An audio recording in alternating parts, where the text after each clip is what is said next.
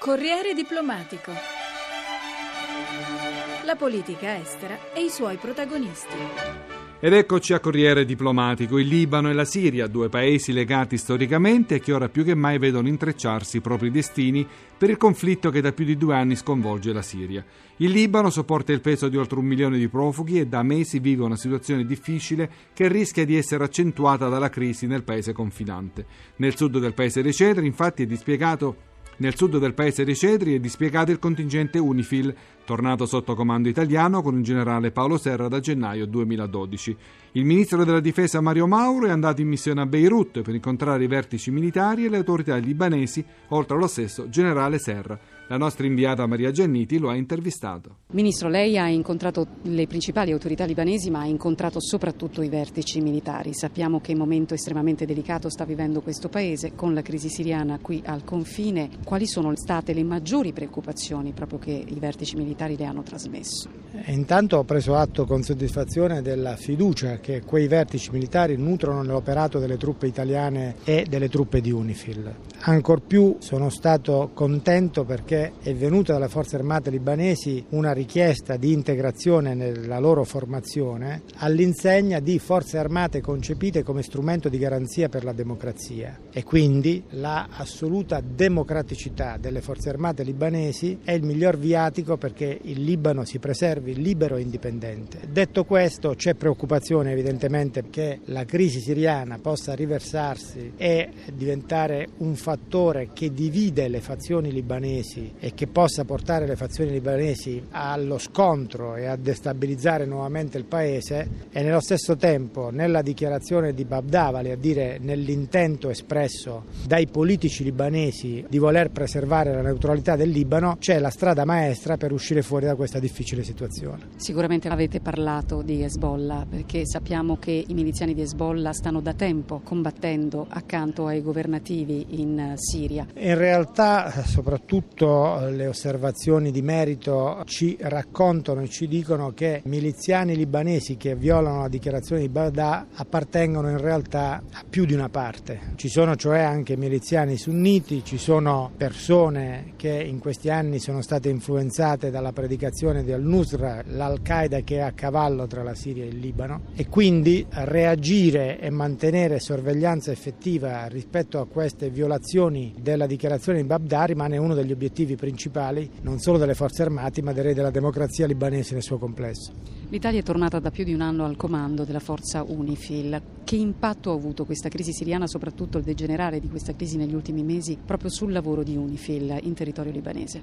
Intanto è aumentato il lavoro perché ovviamente i libanesi hanno dovuto spostare parte delle loro forze armate verso nord. Questo ha voluto dire un maggior carico e una maggiore responsabilità perché il dispositivo della risoluzione ONU venga comunque adempiuto. Insieme a questo poi c'è una preoccupazione più generale perché questo moltiplica l'attenzione e la sensibilità che il nostro contingente deve avere perché la nostra presenza venga percepita in favore di tutta la popolazione libanese e non si presti al gioco di questo o di quello.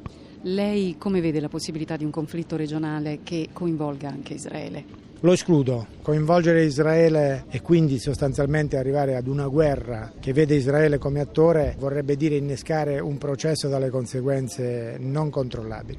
Quanto è importante aiutare il Libano nella sua stabilizzazione e nel suo continuare la strada democratica in un momento come questo e quanto il Libano conta sull'Italia? È importante non solo per tutta l'area euro-mediterranea ma per il mondo intero l'indipendenza del Libano, la libertà del Libano la democrazia nel Libano e anche che in Libano si possa affermare sempre più quel modello di civiltà e di coesistenza pacifica che aveva così caratterizzato e profondamente segnato la storia del Libano, per esempio all'inizio nell'ultimo dopoguerra quanto il Libano può ancora sopportare il peso di questa crisi che ha già riversato più di un milione di profughi siriani in questo territorio e considerando che sta vivendo un momento di stabilità anche politica. Poco o nulla, sicuramente. Un milione di profughi siriani non sono sostenibili da una popolazione di 4 milioni di persone. Per cui oltre agli ovvi aiuti finanziari che deve profondere la comunità internazionale ci vuole una strategia che aiuti a distribuire i profughi in altre aree meno problematiche. Il Libano, a differenza di altri paesi che hanno accolto centinaia di migliaia di profughi, come la Giordania e la Turchia, ha scelto di non aprire dei campi per l'accoglienza di chi fugge. La sua storia dolorosa per la presenza di ampi campi di profughi palestinesi è stato il motivo principale, ma i siriani sono sparsi ovunque, anche nel sud dove opera la forza Unifil, contingente alla cui attività si è aggiunta quella dell'assistenza, come spiega il generale Paolo Serra, comandante dell'Unifil. Generale, più di due anni di crisi siriana, che impatto ha avuto sulla missione Unifil? È un impatto che per ora non ha influito in quello che è il mandato della missione, quindi il mandato continua a svolgersi sui tre componenti, che è quella di monitorizzazione della Blue Line, di assistenza della popolazione civile e di supporto alle forze armate libanesi. E abbiamo ricevuto nella nostra operazione circa 15.000 profughi, c'è UNHCR, l'agenzia dell'ONU dedicata all'attenzione dei rifugiati. Noi affrontiamo questa emergenza offrendo quello che possiamo con eh, il medical care, quindi l'iniziale, la prima assistenza medica che i contingenti di 37 nazioni che fanno parte di UNIFIL offrono su base nazionale a questa popolazione popolazione, questa povera gente. Qualora ci dovesse essere veramente un coinvolgimento più forte del Libano in questa crisi, cambia qualcosa per l'UNIFIL? UNIFIL si attiene al proprio mandato, quindi in caso di spillover, quindi di influsso della crisi siriana anche nel Libano, bisogna rivedere quelle che saranno le procedure di sicurezza, ma nel sud del Libano siamo eh, abbastanza fiduciosi che le cose possano continuare a essere mantenute sotto controllo. Secondo il vostro mandato voi dovete assistere l'esercito libanese anche nel requisire le armi, ma se dovessero arrivare delle armi nel paese, in quel caso ecco, qual è il mandato di UNIFIL?